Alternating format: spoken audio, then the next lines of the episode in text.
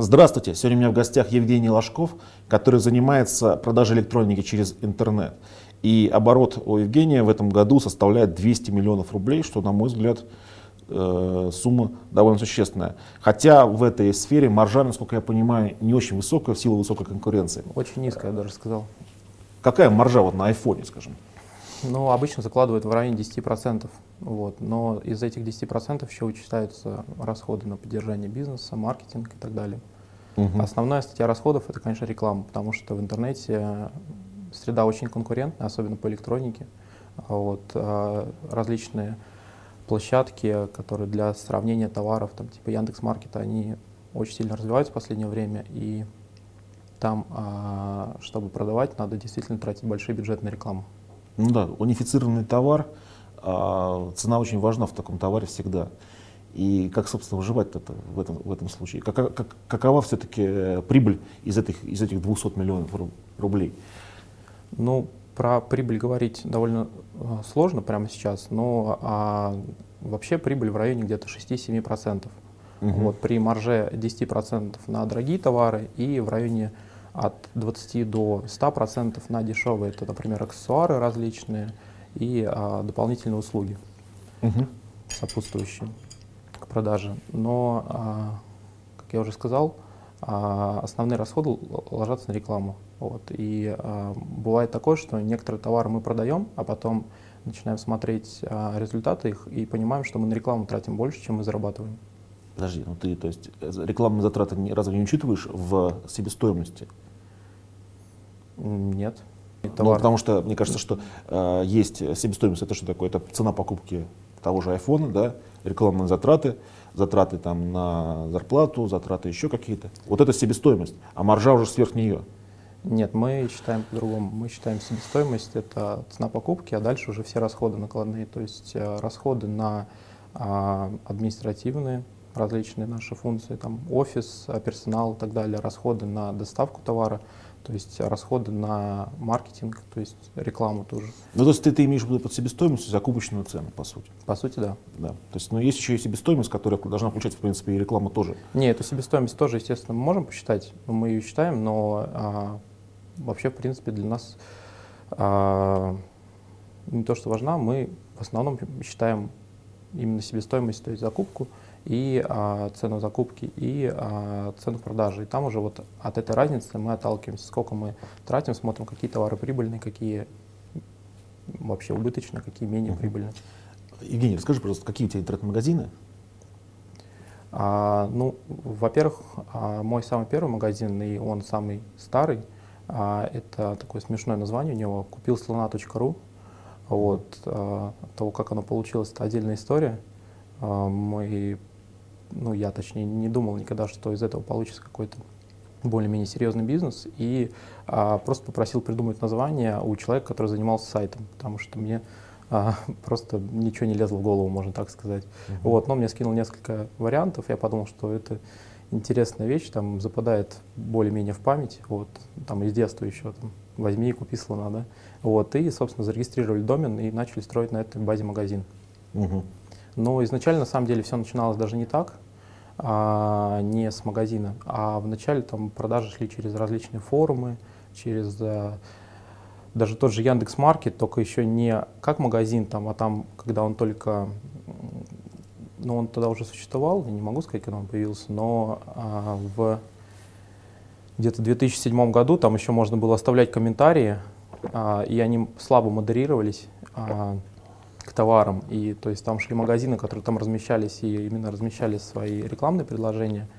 А можно было еще в комментариях там спамить а, свою рекламу бесплатно. Вот, и мы этим тоже занимались. Угу. Не, не стыдно заниматься спамом в комментариях? Не, ну это не то, что спам был. На самом деле, там, если открыть в то время а, ту, те сообщения, которые там оставляли, то там, я думаю, по делу вообще ни одного не было. То есть там шла конкуренция, нужно было каждые пять минут добавлять комментарий, чтобы он там вообще видим был потому что там куча людей занимались тем же самым.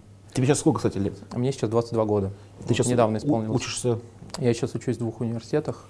Угу. Это магистратура, а, второй курс МГИМО по специальности международный бизнес и а, второе высшее заочное образование МГУА, юридическая академия.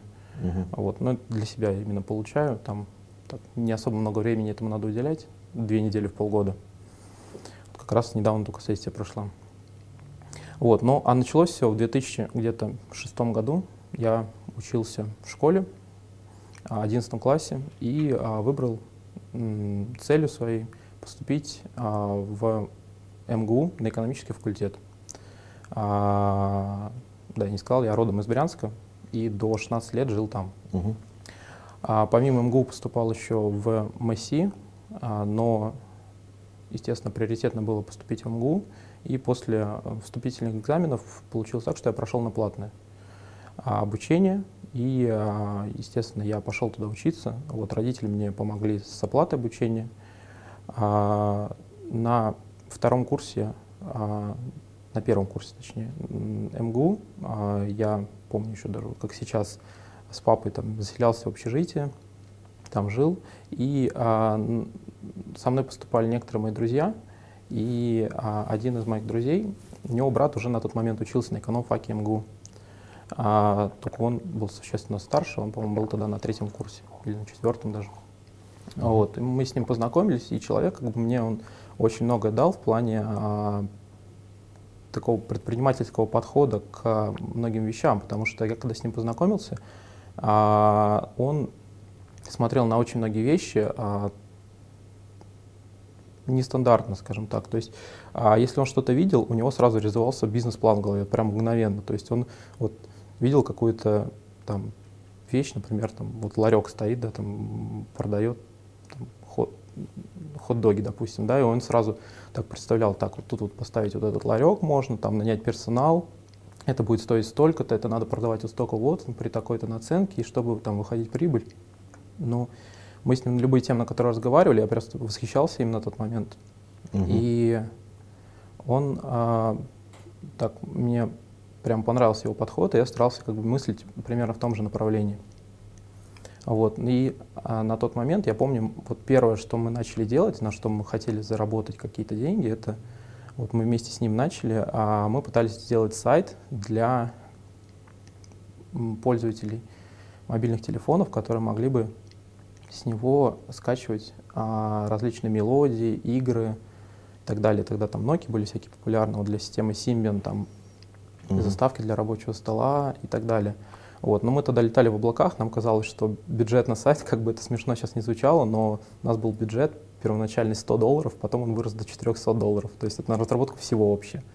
Вот. Ну, конечно, сейчас это очень смешно, наверное, звучит, но мы тогда реально верили, что мы на эти деньги сможем его сделать. Вот, где-то 4 месяца мы там все это пытались сделать. А он это финансировал, но у нас, собственно, ничего не получилось. То есть дальше это там какого-то банального на HTML там, проекта там, с четырьмя колонками, там вообще ничего не пошло, там из меню слева. А, вот, но как бы это было интересно с точки зрения того, чтобы вообще понять, как взаимодействовать с фрилансерами, как там искать людей, которые могут там что-то сделать. Потому что у меня образование вот связанного или знаний с построением сайтов или а, с интернетом такого прикладного вообще нет. И а, после этого а, начался 2007 год, мы начали, а, ну я перешел на второй курс, и на втором курсе была такая ситуация, вот второй был бизнес-начинание мое, когда я пришел просто в университет, Мгм. и а, у моей одногруппницы а, был телефон, это был iPhone. И тогда еще никто о них не знал, я вообще даже ничего не слышал о них. Вот, но я просто у нее спросил, что это такое. Она говорит, ну это iPhone, там телефон от Apple компании. Вот, Apple тогда был не Ну, особо в популярный. МГИМО-то должны были люди первыми получить iPhone. И Это было в МГУ, на экономфаке. да. Но это, Мгм. наверное, был один из первых. Это была осень 2007 года. А почему ты оказался в МГИМО-то потом? а, потому что я закончил МГУ, бакалавриат 4 года, Мгм. и поступил в МГИМО, в магистратуру. То есть я с МГУ расстался, Так. получил диплом, и передо мной открылись двери, куда поступать дальше. Я поступал в МГУ на экономический факультет, высшую школу бизнеса, другой факультет, а, ГУФШ и в МГИМО. Вот, я, моей приоритетной целью было поступление в МГИМО, меня туда приняли, и я не пошел в МГУ на экономфак, куда Мгм. меня зачислили, а пошел в МГИМО. И а, возвращаясь к той истории, собственно, это был сентябрь или октябрь, скорее всего, сентябрь. Вот, они там вышли летом, в июле где-то. И мне он настолько понравился, что я решил а, что мне хочется себе вот именно такой же телефон, там было все настолько удобно сделано даже на тот момент, и просто это как какой-то гаджет был с будущего. Я начал а, интересоваться в интернете вообще, где его можно купить, нюансы там и так далее, и а, нашел в процессе своих поисков а, людей, которые тоже хотят его купить. Угу. Вот, и в процессе своих поисков нашел также людей, которые их продают. Так. А, и понял, что между ценой, по которой я могу его купить, и ценой, по которой другие люди хотят его купить, Мгм. есть разница, там небольшая, какая-то там из серии там 15 тысяч цена покупки, 17 тысяч цена продажи, да. Угу. Вот, но там был один нюанс, надо было еще его как-то разблокировать. Я это, естественно, делать не умел, но нашел людей, которые это умеют делать. В итоге получилась такая небольшая схема, что я должен был поехать а, купить телефон, доехать до другого человека, который бы мне его разблокировал, чтобы он мог в России работать, и начать им пользоваться. У меня тогда было моих карманных средств в районе где-то 15 тысяч рублей, которые мне давали родители ну, каждый месяц. Угу. Вот, и у меня был еще свой телефон. А, Я поехал на горбушку, продал свой телефон за 15 тысяч. Взял 15 тысяч, которые мне дали родители, а, и поехал, купил два таких телефона, айфона. Вот, и поехал их Это какой разблокировал. год был? 2007 год. 2007 год. Мгм. Поехал их разблокировал. Так. И а, на тот момент я не сказал, у меня уже был контакт человека, с которым я уже договорился в этот же день, что он у меня купит его там за 17 или за 17 тысяч, я не помню. Вот, то есть я один телефон себе, один телефон человеку, клиенту моему первому, по сути. Мгм. Вот, и все там сделали, все разблокировали, я все проверил, все работает, и я отвез ему его, продал. Вот, это были такие, по сути, первые деньги, которые я заработал, наверное, полностью сам. И, а, ну, мне как бы приятно было все это, и я дальше начал не забрасывать это, и дальше начал в интернете так смотреть, может, там еще кто-то хочет купить. И так сложилось, что где-то каждый день примерно я там кому-то, но умудрялся там съездить купить телефон, а, разблокировать его, кому-то отвезти, вот, не отходя от учебы. И вот, 2007 год а, я вот, вот этим и занимался, по сути. То есть до а, Нового года примерно, там почти каждый день что-то там покупал, продавал. И помню, там был такой момент, м, прямо тоже очень отложился в памяти, я там за один день что-то там четыре телефона, что ли, отвез там. Но это было очень сложно, потому что надо было постоянно ездить, покупать, разблокировать. Ну, то есть одна сделка, она тратила довольно много Мгм. времени, потому что надо было Ну, потому что у тебя не было оборотных средств, надо было минимально- минимальных оборотных средств. да, короче. надо было каждый раз заново все это делать. Мгм. Вот. Ну, постепенно де- деньги стали А что, нельзя было там 60 тысяч взять, 4 телефона сразу купить? А, ну, дело в том, что я как бы принципиально не хотел, честно говоря, а, обращаться по этому поводу к родителям, хотя в итоге Мгм. обратился к ним, но там сейчас расскажу как. Потому что, а, ну, моя семья, она такая довольно средняя, но выше среднего уровня для Брянска особенно, да. Мгм. Вот, и меня часто по жизни преследовало то, что мне там дети говорили, что там, типа, ты поступил в школу, там, ну, учился в школе, там, типа, тебе помогли А кто у родители. тебя папа? Папа предприниматель, он занимается ресторанным бизнесом в Брянске. Мгм. Сколько Вот. у него ресторанов? У него сейчас три, три, да, ресторана. Мгм. Вот. А, и я учился просто в школе, она лицей, лицей номер один в Брянске, она считается лучшей, без- безусловно, в Брянске и одной из лучших школ России. Она там даже на каком-то конкурсе, как раз когда я был на первом курсе, заняла, по-моему, второе место по России среди всех школ. Вот, ну, у нас постоянно там много людей поступает каждый год а, в МГУ, МГИМО, финансовую академию. ГУМШ, ну, топовые вузы. И а, вот поэтому как бы я не хотел а, к родителям обращаться за этим средствами. Меня всегда преследовало то, что я хочу всего добиться сам а, в жизни. И впоследствии я все-таки взял деньги у родителей, но даже не у родителей, а взял их у папиного друга, а, взял 100 тысяч рублей и взял их на один месяц под 10% а, за этот месяц. То есть я ему вернул через месяц 110 тысяч. Жестокий процент. Но мне на тот момент казалось, что он вполне адекватный, потому что я так прикинул, нарисовал бизнес-план такой небольшой в Excel, это одну таблицу, ну, просто сколько там, насколько увеличатся мои продажи, если я не буду терять время на каждый раз вот, там, доехать, там, купить один телефон, Мгм. разблокировать его и так далее. А если куплю сразу 5, 5 сразу разблокирую и сразу 5 отвезу. То есть Ну, ну, в общем, понятно, что ты начинал с единичных айфонов. А сейчас сколько у тебя работает человек? Сейчас порядка 25 человек у нас в компании работает. Угу. А, вот. Это юрлицо э, да. Э, одно, два, там, как, как это у тебя Это устроено? несколько юрлиц. Угу. А, несколько из-за того, что мы под каждый магазин делаем отдельное юрлицо, потому что новый магазин я открываю с партнерами. Ну, вот, потому что у меня рук на все не хватает. И когда человек материально заинтересован именно в бизнесе, то он очень эффективно им занимается, гораздо эффективнее, чем если просто сидит на зарплате. Продолжая эту историю, вот, в 2007 году, а, даже уже в 2008, то есть Новый год прошел, в 2008 году я занимался вот таким вот купи-продай, по сути, а, до лета где-то. И а, понятно, оборотные средства увеличились, я там уже мог там, к весне покупать там, 10-15 телефонов, да, их продавать там, плюс а, там все с этим разблокировка этих телефонов стала попроще. Там... Подожди, а как ты э, чеки не выдавал? То есть это было чисто как бы такая а, Нет, у меня серая, на тот да? момент было ИП, и я давал товарные чеки.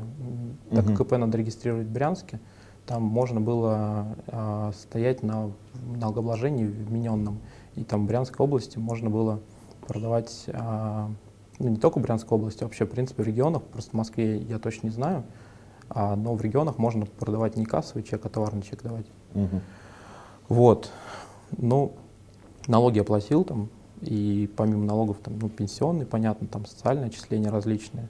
А, и в 2007 году к своему дню рождения, в, ой, 2008 уже, в августе, у меня 17 августа день рождения, а, получилось так, что я посчитал, сколько, а, какую сумму я в общей сложности заработал, ну там в Excel ввел расчеты, и получилось, что у меня на руках тогда было меньше денег, но к своему дню рождения я заработал миллион рублей, там чуть больше. Угу. Миллион там и 50, что ли, тысяч, я точно не помню. А, но расчеты, в принципе, все до сих пор остались. Вот, и, естественно, это была такая эйфория. Мне тогда было ровно 18 лет, то есть мне там через неделю исполнялось 19 лет. Угу. И То есть просто... миллион рублей ты заработал в 18 лет, а когда ты заработал миллион долларов? Миллион долларов я не заработал пока. Еще не заработал? Нет. Угу. Но он уже чувствуется прям недалеко где-то. Год, полтора, я думаю. Вот. И, а, собственно, айфоны потом появились в России официально, уже через довольно продолжительный период времени. И я от всего этого отошел постепенно. Вот. Мы с Сергеем, про которого я упоминал в начале, который был старше меня, а, начали в тот момент, а, осенью 2008 года, новый бизнес. А, он был связан с продажей электронных различных карточек, пополнения различных игр, систем и так далее. В основном он был нацелен на пополнение аккаунтов вот как раз для айфонов iTunes, потому что iTunes тогда не было в России, и карточки российские нельзя было использовать. И людям требовалось для покупки приложений там, и так далее какая-то возможность их оплатить. А можно было их оплатить только гифт-картами а, американскими. Вот, и мы покупали их опытом а, через интернет в Америке и продавали через интернет а, угу. в розницу в России. Там покупали их на, на 20% дешевле номинала, продавали их на 20% дороже номинала.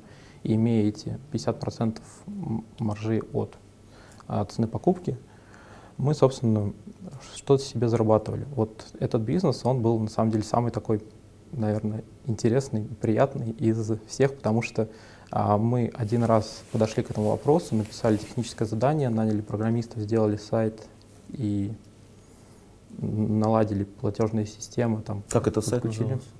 Это сайт, там мы делали разные сайты, а iTunes Shop был, был WoW Shop, ну там различные То есть вы еще для подключения. и чужие бренды использовали в доменах? Ну, к сожалению, да.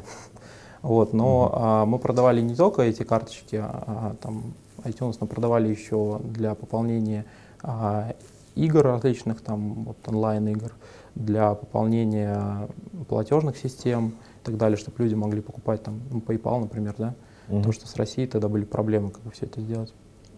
Вот, и а, этот бизнес был чем приятен? Тем, что мы один раз всем этим занялись, все это сделали, И от нас требовалось только покупать эти карточки раз в неделю, загружать их а, в систему, и они полностью продавались автоматически. Мы только получали смс или имейлы о том, что они проданы. Вот. Ну, также рекламные кампании один раз настроили. Мы зарабатывали тогда на этом бизнесе немного, а, там в районе, наверное, где-то 150 тысяч рублей в месяц на двоих. Но это было очень приятно, потому что мы не делали ровным счетом вообще ничего после того, как мы все это наладили. Uh-huh. Вот. И эта история продолжалась где-то полгода, а, потому что там большая часть а, продаж была завязана все-таки на iTunes. А, а через полгода где-то iTunes позволил клиентам из России регистрировать их русские кредитные карты. И сразу объем продаж очень сильно упал. Вот, и впоследствии мы это просто закрыли всю эту историю. Угу. Вот пришло несколько вопросов в интернете. А, первый вопрос по поводу продукции Apple. Угу. А какие э, каналы поставок? Да, многие думают, что а, те, кто занимается Apple, они там покупают там в Америке, доставляют его, или там в Китае, в Гонконге, там, угу. в Европе. На самом деле а, все, кто занимается розницей, покупают его в Москве. Обычные абсолютно рыночные отношения. Купил оптом, продал в розницу. Купил на 10-12% дешевле, продал с наценкой.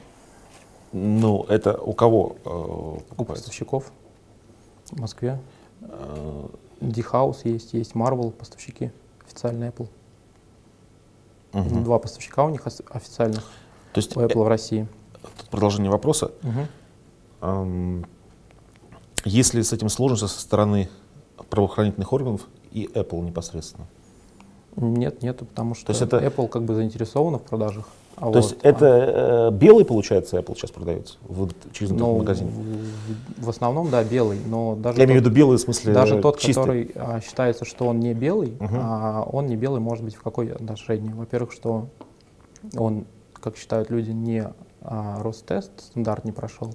Во-вторых, в том, что а, неизвестно, как он растаможен. Но мы покупаем товар по безналу, мы покупаем в Москве, там а, все таможенные документы а, ложатся на наших поставщиков, их оформление, да, потому что мы его в России не возим. Вот. А то, что это Ростест, там на всех коробочках, на всех телефонах стоит эти сертификации, поэтому с этим проблем не возникает.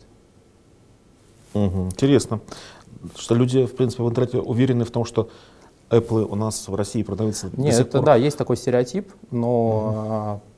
Там айфоны, я уверен, у очень многих есть. А можете взять, там зайти в настройки, и там будет стоять Ростест значок.